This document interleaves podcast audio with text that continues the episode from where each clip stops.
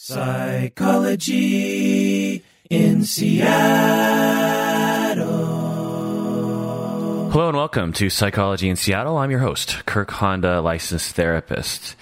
Please like us on Facebook. Please subscribe to us on iTunes. And if you want to email us, send an email to contact at psychologyinseattle.com. That's contact at psychologyinseattle.com. We love hearing from our listeners, so send us a note. Today's episode is a highly technical episode, and I'm actually kind of going out on a limb here, taking a little bit of a risk, because uh, I don't know if anyone will enjoy this. Uh, I might just be wasting my time. People at minute three might just go, oh, this is so boring, and turn it off. So, I'm taking a bit of a risk, so let me know if this actually appeals to you, because I like to do this sort of thing and uh, would love to do more, but um, if everyone hates it, then I won't do it. It's a case formulation, so it's very technical. I would imagine it would appeal to psychotherapists or people who are very interested in psychotherapy. So, again, let me know if this is uh, a good thing or a bad thing. If I don't hear from anybody, I'm probably just going to do it anyway because I like to do this sort of thing. All right, here I go. This episode is a presentation of a case formulation of Gloria as presented in her session with Carl Rogers. Gloria is a woman in the 1960s who agreed to be filmed in the 1960s in a session with the renowned therapist Carl Rogers, and this film is very famous. You can see it on YouTube if you like. In fact, I recommend that you actually that you watch it before you listen to this podcast because this podcast will not make a lot of sense without having seen it already. And if you've seen it in the past, a long time ago, it might be good to watch it again. All right. So, what is a case formulation? Therapists formulate an idea of what is going on with their clients, and they call these case formulations. It's like a summary of the client and their issues. The ultimate aim of a formulation is not to appear smart, but to increase the probability that the therapy for the client will be helpful for the client. Formulations help therapists help their clients. By understanding the uniqueness of the client and the specific nature of the client's issues, the therapist is better equipped to treat the client, and the therapy is more likely to be successful. Therapists often develop formulations in their head without ever writing them down. In fact, that's what I do 99% of the time in my private practice. I simply don't have the time to write up formal formulations for all my clients. But sometimes it's useful to write it all out, to take the time to clarify what I believe, what I see in the client, what I'm looking for, and how I think people change, um, and how I might help that specific client. And before I go into the formulation of Gloria, I thought I should explain my theoretical orientation as it stands today. My theoretical orientation has changed a lot over the years, but in my approach to this case formulation, I will be utilizing an integrative approach called assimilative psychodynamic integration. At the core of this theoretical orientation lies contemporary relational psychodynamic theory, which includes elements from psychoanalysis, ego psychology, object relations, attachment theory, and self psychology. So, at the core, in terms of the way I see clients, the way I see how they operate, the way I conceive of how they operate, um, I see them through a psychodynamic lens. But assimilative psychodynamic integration allows for the use of techniques from other therapies, such as cognitive therapy, behavioral therapy, experiential therapy, and systems approaches, as they are helpful. The key difference separating relational from earlier models of psychoanalytic theory is the idea that the unconscious is formed by early relationships rather than by biological drives. Freudian psychoanalytic, classic psychoanalytic theory believed in by that biological drives drove our inner nature and our behavior, and contemporary psychodynamic thinkers are more likely to believe in the idea that our unconscious and our personality is formed by early relationships. This model also diverges from traditional dynamic therapies in that therapists intervene actively in the client's cognitive abilities, behavior, affect, and interpersonal engagements. And the therapist changes the meaning and emphasis on insight as well. So instead of being a blank slate and not reacting and just being a vessel for the client's transference, contemporary psychodynamic therapists are more engaged the way that you might think of a, thera- a therapist being engaged. This is an assimilative integrative model in that it has a solid single theoretical foundation, relational psychodynamic theory, while remaining open to incorporating techniques from other therapeutic approaches. Central to this model is the traditional psychoanalytic notion that past experiences, whether painful or lovely, influence our thinking, behavior, and emotional experience, and often unconsciously influence us. So the foundation of assimilative psychodynamic integration is contemporary relational psychodynamic theories of personality structure, psychopathology, and psychological change. But the integration also includes the use of other methods and interventions from other therapeutic models. Cognitive methods are used to alter clients' unhelpful interpretations. For example, if a client tells me that he walked into the break room and everyone stopped talking, and he's 100% sure that everyone was talking crap about him, and this led him to feeling hurt and angry, I might explore other possible inter- interpretations of that event. Like perhaps they just hit a particular quiet moment in the conversation, and these other possible interpretations will lead to him feeling different, not hurt and angry, and this might lead to him having a more satisfactory life. That's what cognitive therapy, in a nutshell, involves. That's just one example from the infinite uses of cognitive therapy. Assimilative psychodynamic integration also includes experiential interventions, which I use often. These interventions involve working in the here and now. They often involve emotional expression and awareness. Experiential therapies promote taking responsibility. The client might appreciate being confronted on what they are responsible for. This is often associated with Fritz Perls' work. Experiential techniques include Carl Rogers' unconditional positive regard, being warm and mirroring the client's experience in therapy. Experiential humanistic interventions include things like the integration of conflictual parts of the self. For instance, someone might have a part of them that wants to leave a marriage while the other wants to stay, and Gestalt therapy provides techniques to explore that conflict and movement toward a resolution and Gestalt therapy is an experiential humanistic therapy. And lastly, assimilative psychodynamic integration allows for the use of systemic interventions. This is a complicated area of therapy, but briefly, it sees people as being embedded in a system of relationships rather than as pure individuals.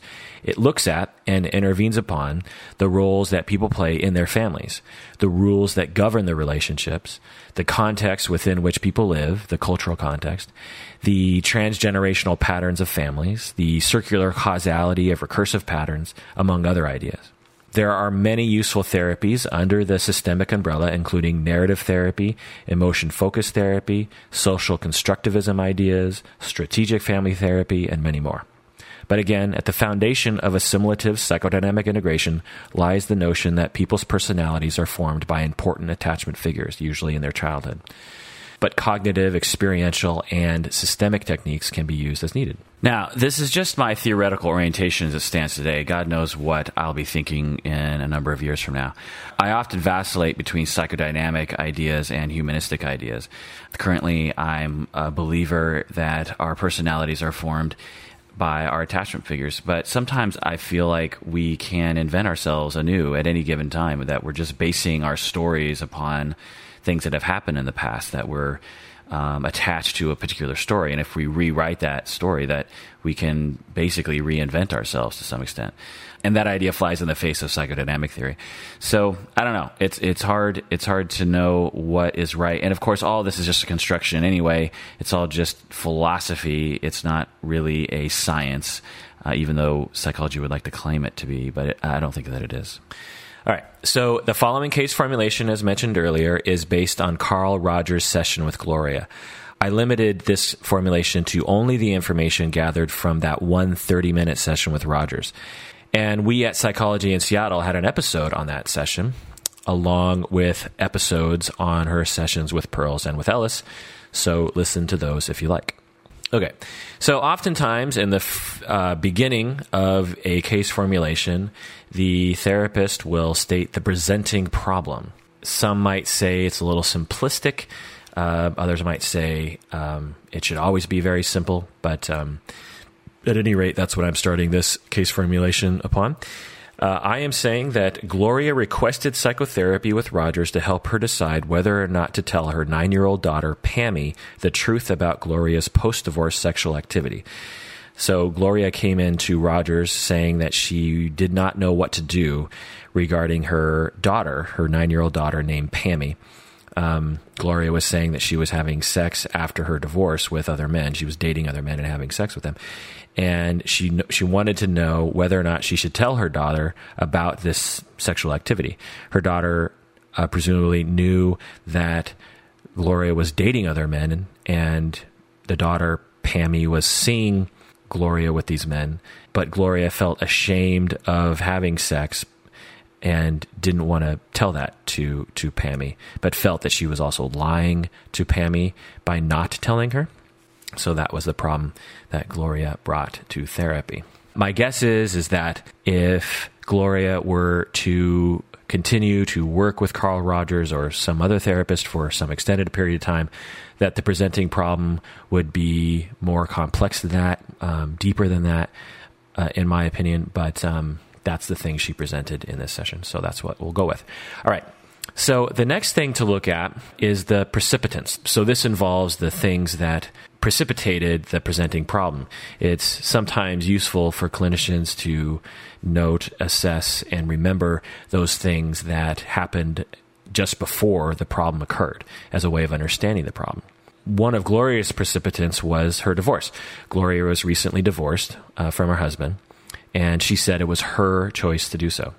Another precipitant to therapy was having sex without love. She stated that she feels guilty when she has men over to the house, presumably to have sex. She says that she has sexual desires that drive her to do things that she feels guilty about. She feels guilty for having sex with men she is not in love with. That's what she said. She stated that she hates herself for being a bad person for having sex. Um, the third precipitant to therapy was the quote unquote lying to Pammy. Gloria reported that her daughter recently asked her if she had ever had sex with a man besides Pammy's father, Gloria's ex husband.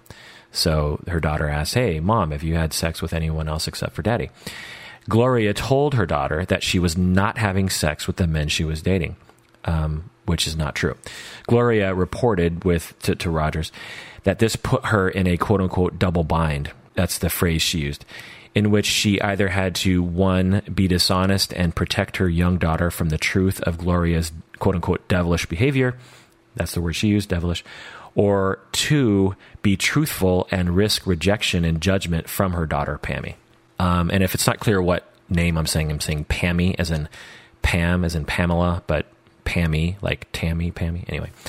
Gloria does not know which option is better. She doesn't know whether or not to be dishonest to her daughter and protect her from the information, or to be truthful and risk rejection and judgment or potential trauma to her daughter for knowing about her mother's sexual life.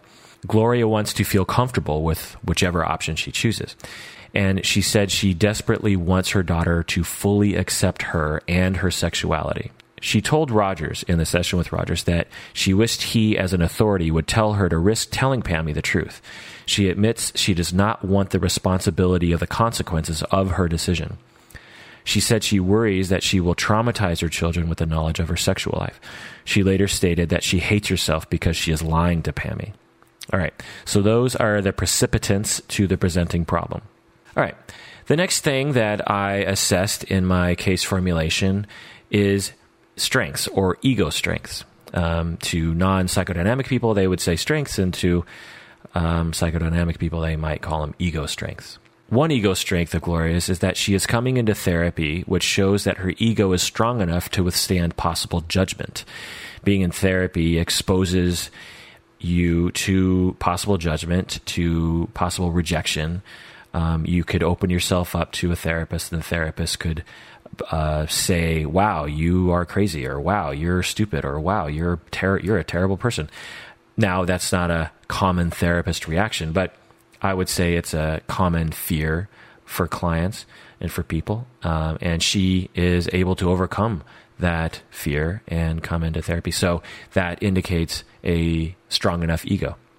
She was quickly able to be vulnerable with Rogers, which shows a non borderline level of personality organization.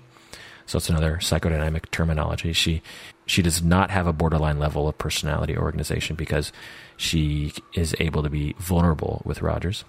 Also, she frequently owned her feelings of guilt rather than blaming others. Instead of saying everyone else is making me feel guilty, she just said I feel guilty. It's it's my guilt. Additionally, she showed a good level of self-awareness when she, rather than being passive, openly admitted she wanted Rogers to tell her what to do. So rather than passively trying to suck Rogers into a position of telling her what to do, Gloria just admitted it. She said, You know what? I really just want you to tell me what to do, which indicates self awareness. She knows that's what she wants, and she's not afraid to admit that to somebody. Gloria appears to have a moderately healthy ability to mentalize. That is the ability to understand people in terms of their inner worlds, the ability to know the difference between her perception of others and the reality of others. So that's the ability to mentalize. Gloria appeared to have a good ability to do that.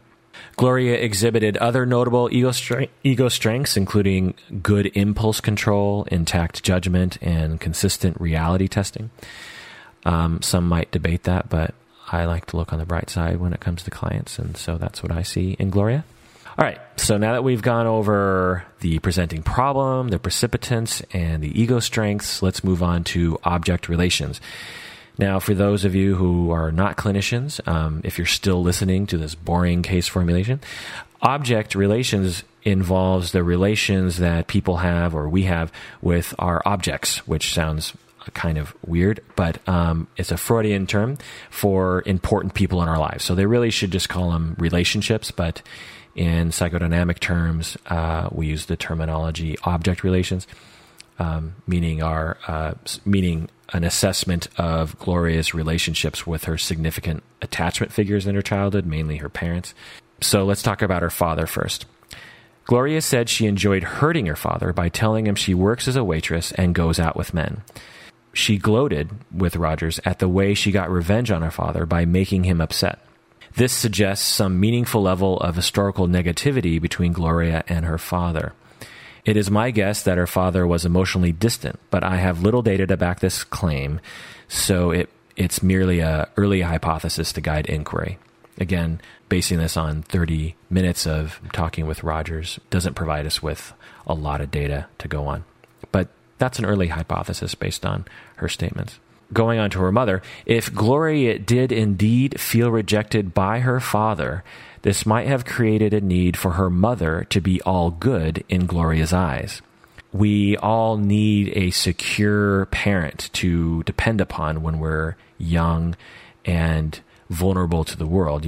I don't know if you can remember what it's like to be an infant or to be a toddler or to be a young child, but it's an extremely scary world to children. They don't know how to move through the world without the help of a parent. They don't know how to feed themselves. They don't know how to uh, get anywhere. They don't know how to communicate with with people. So, in my opinion, they're set up dispositionally to depend on parents and have extreme anxiety if they feel they can't depend on a parent. So, it's my guess that she felt she couldn't depend on her father and therefore needed at least one of her parents to be all good so she could have uh, the comfort of knowing that one parent was was all good. And so my guess is, is that she idealized her mother. Now, again, this is just a hypothesis. So I'm guessing that her mother was idealized in Gloria's eyes or split, perhaps in defense of Gloria feeling emotionally abandoned by her father. Consequently, when Gloria discovers her mother is having sex with her father, Gloria demonizes her mother, splitting her mother and her mother's sexuality and suppressing it for fear of destroying the all good mother. There's a moment in the session where Gloria talks about having discovered her mother's sexuality. Um, I think her mother tells Gloria that uh, she's having sex with her husband, Gloria's father.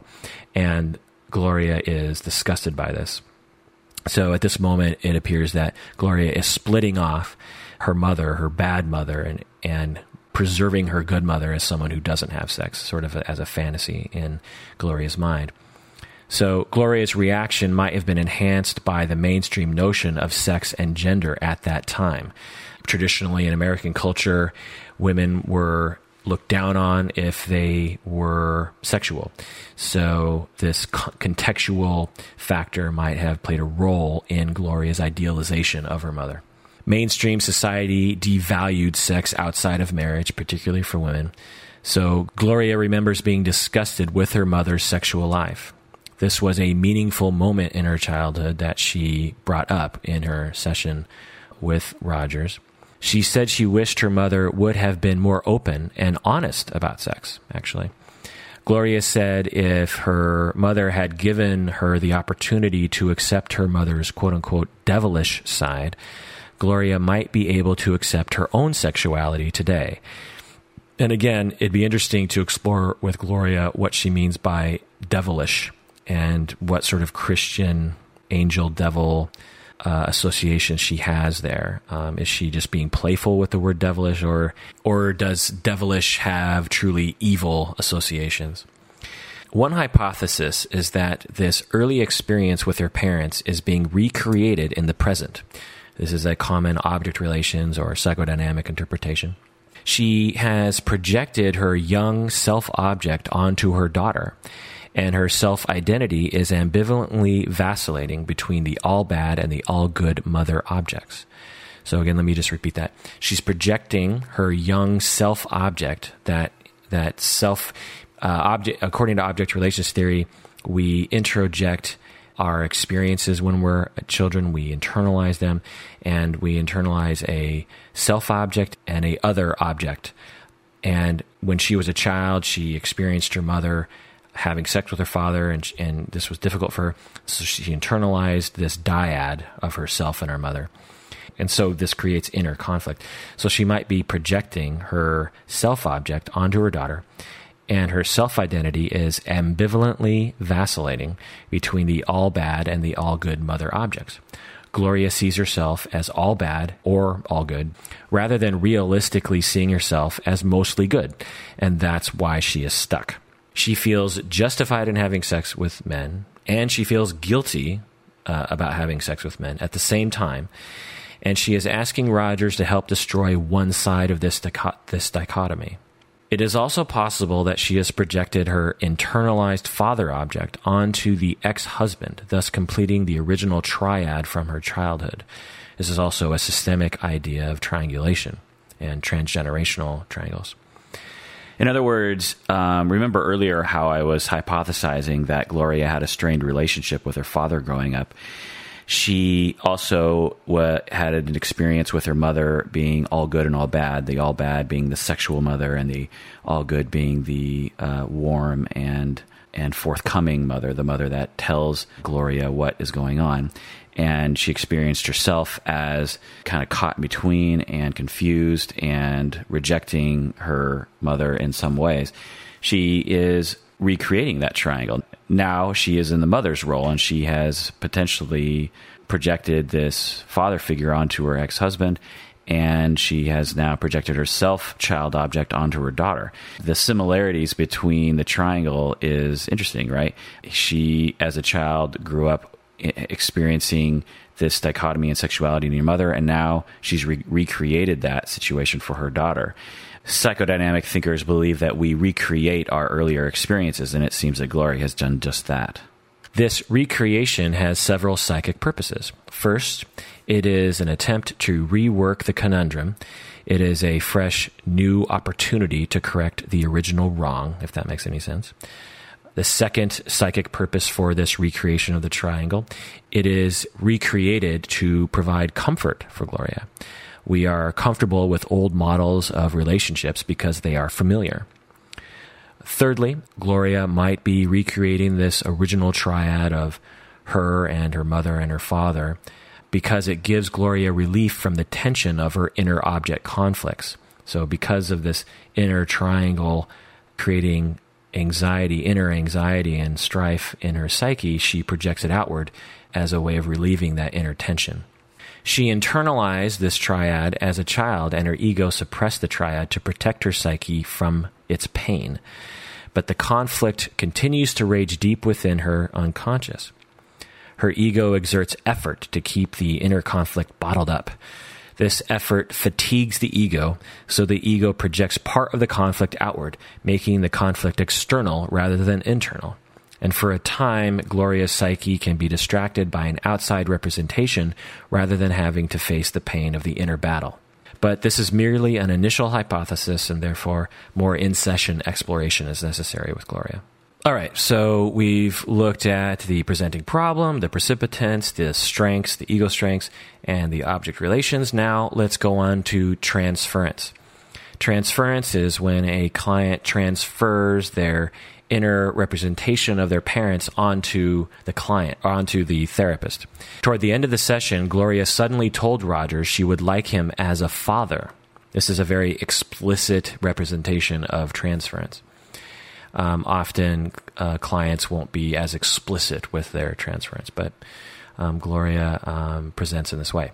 As she said this, she as she said she wanted Rogers as a father, she looked down, perhaps in embarrassment, or perhaps in a regressive defense against her anxiety regarding the uncertainty of how Rogers felt about her.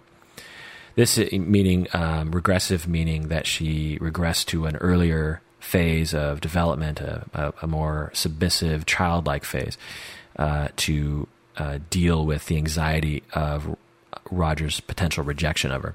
But this transference of Gloria's is perhaps a healthy effort to internalize a good father object to counterbalance her internalized bad father object as internalized from her father. If allowed to play itself out with a therapist, Gloria's effort is likely to be fraught with complicated feelings and experiences which should be carefully considered when intervening by the therapist. For instance, once Rogers is established as a permanent candidate for Gloria's father projections, Gloria could begin to see Rogers as the bad father, the father whom she wants to rebel against and hurt, now, this isn't a failure of therapy, but it's something that the therapist should be aware of as a predicted outcome of this sort of transference and to be ready for it and to treat it accordingly. All right, so we've talked about transference. Now let's talk about countertransference. The working definition of countertransference I like to use is that countertransference is any reaction a therapist has about the client. Any feeling, any thought. It can be um, compassion or it can be anger toward the client. It, it, can be noticed or it could be unconscious to the therapist. The therapist could know about it or they could be unaware of it. It can be helpful, it can be unhelpful, or it can have no effect at all. It can be related to the therapist's personal issues, or it can be related to the particular mood the therapist is in at the time. Um, you know, the therapist didn't get sleep that the night before and is just sort of in a bad mood. Or it can be a thought or feeling that is provoked by the client. The client could be provoking this feeling, thought or thought, this countertransference feeling in the therapist. It could be, it could generate from the client. Sometimes therapists define countertransference as only being those reactions to a client's transference. That's the original definition is countertransference, as its name implies, is a reaction to transference specifically. In other words, when a client transfers their parent onto the therapist, what are the feelings and thoughts that emerge for the therapist?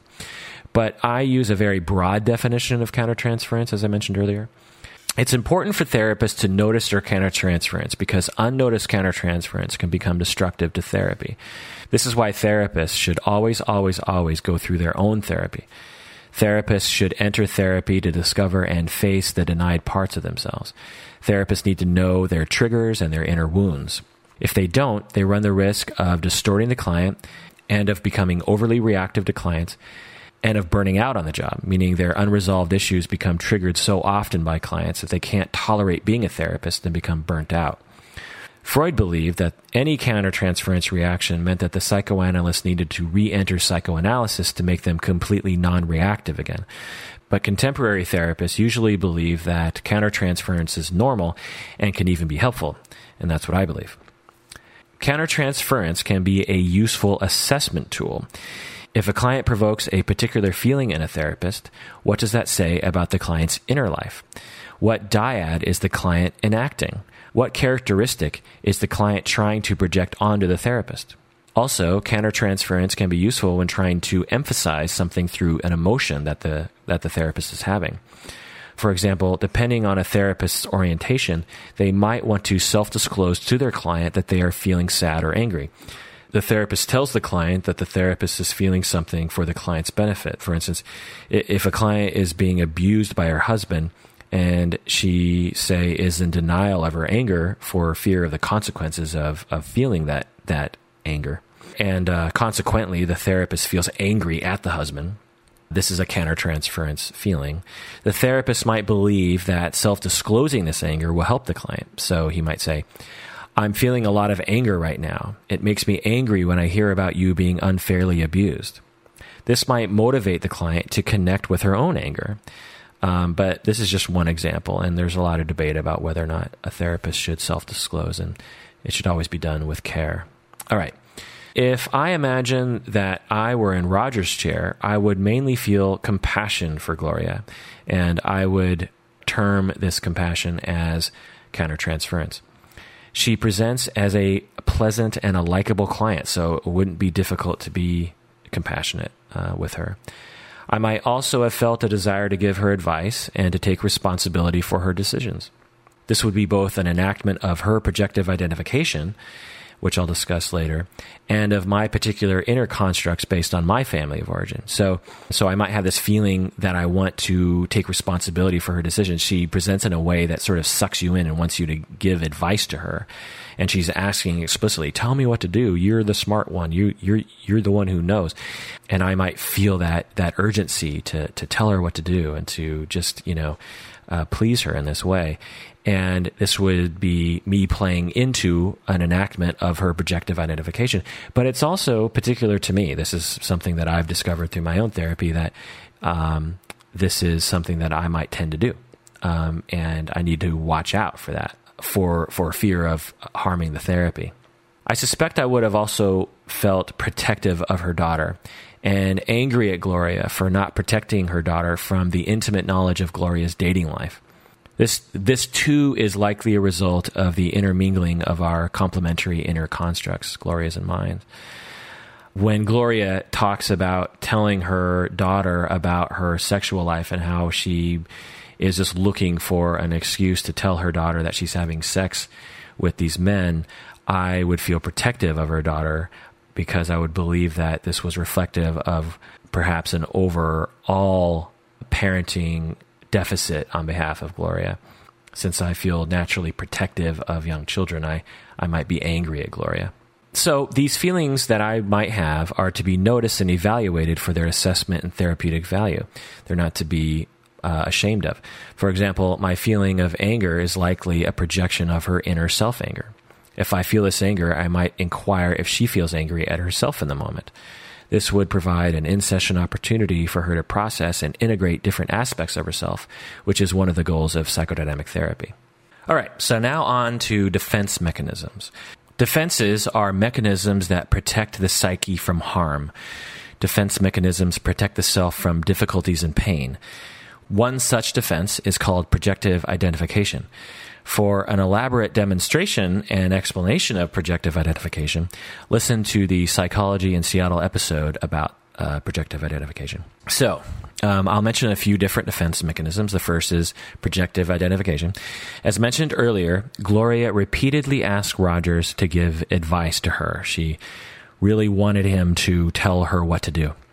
At one point later in the session, she said she felt as though Rogers was giving her unspoken permission to tell Pammy the truth about her sexuality, even though Rogers had given her no such evidence of that. So, this might be an example of Gloria attempting to socialize or manipulate Rogers into conforming with her projected inner conflicted construct. When we have a conflicted inner dyad or object pair, our egos tend to make this inner conflict external therefore temporarily relieving or distracting from the inner pain or anxiety. She appeared to have an internalized object pair of an incompetent self object and an advice giving parent object. Perhaps Gloria commonly experienced feeling incompetent as one or both of her parents gave demeaning advice, but this is just a hypothesis. In her attempt to purge herself of this inner conflict through projection, she is attempting to manipulate Rogers. This is the identification part of projective identification. Um, she is attempting to manipulate Rogers into playing the role of the advice giving parent object. If Rogers had given in to this manipulation, Gloria would likely have been temporarily satisfied, but later resentful of Rogers' authority over her.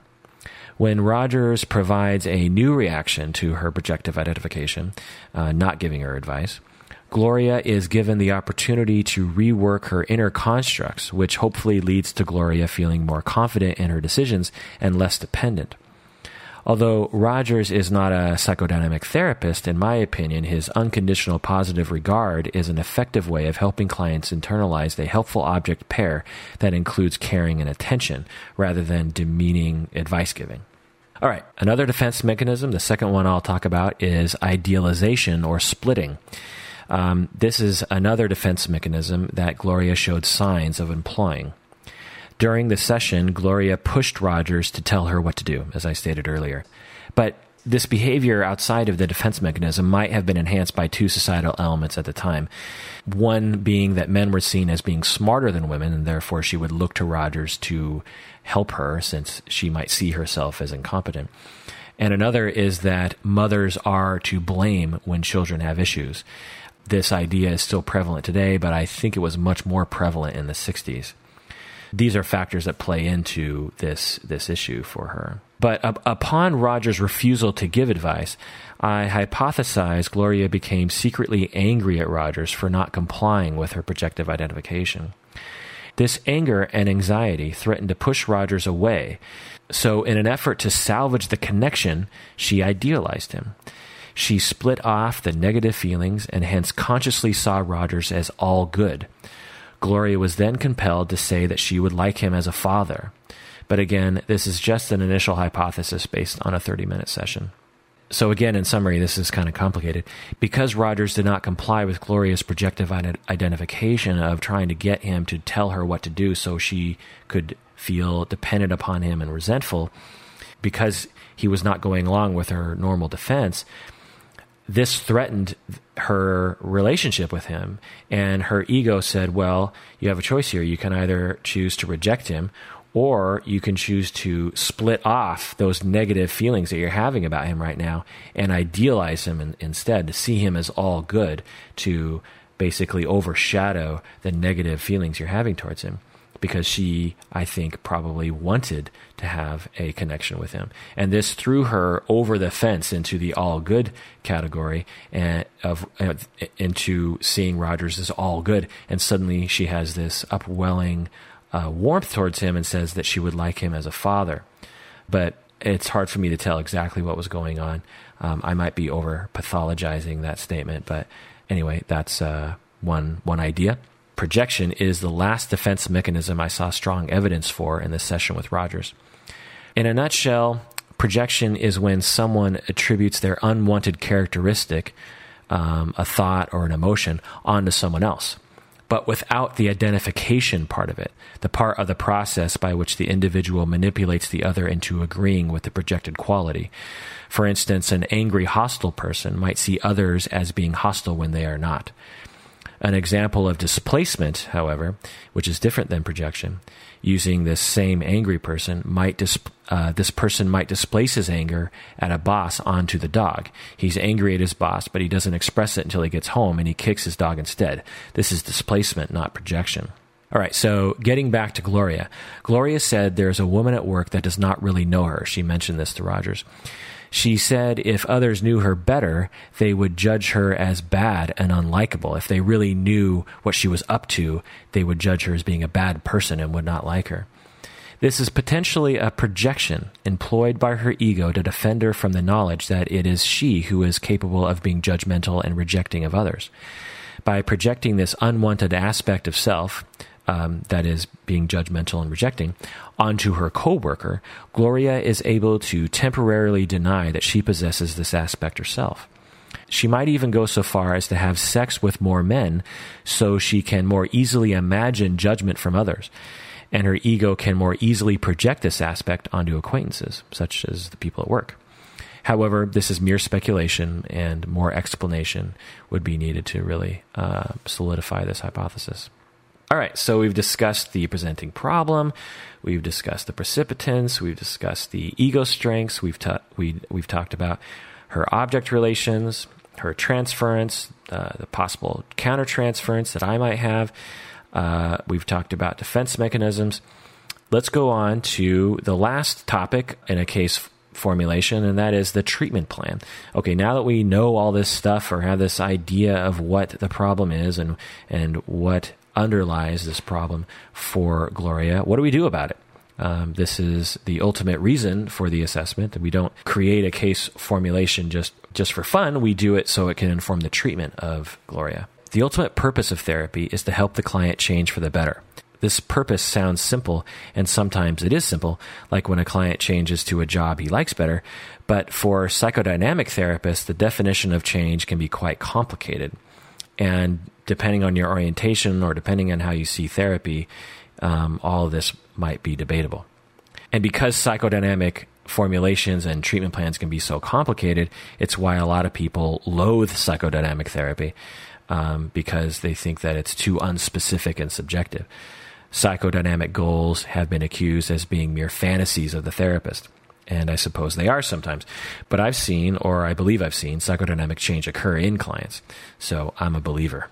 All right, so at its foundation, psychodynamic psychotherapy involves listening to the client and attempting to discern the meaning of the client's story. By bringing unconscious processes into conscious awareness through interpretations, the client can better manage their perceptions and reactions. And by utilizing the therapeutic relationship in a healing manner, the client can both diminish destructive inner constructs and bolster helpful inner constructs that will produce positive long term outcomes outside of therapy.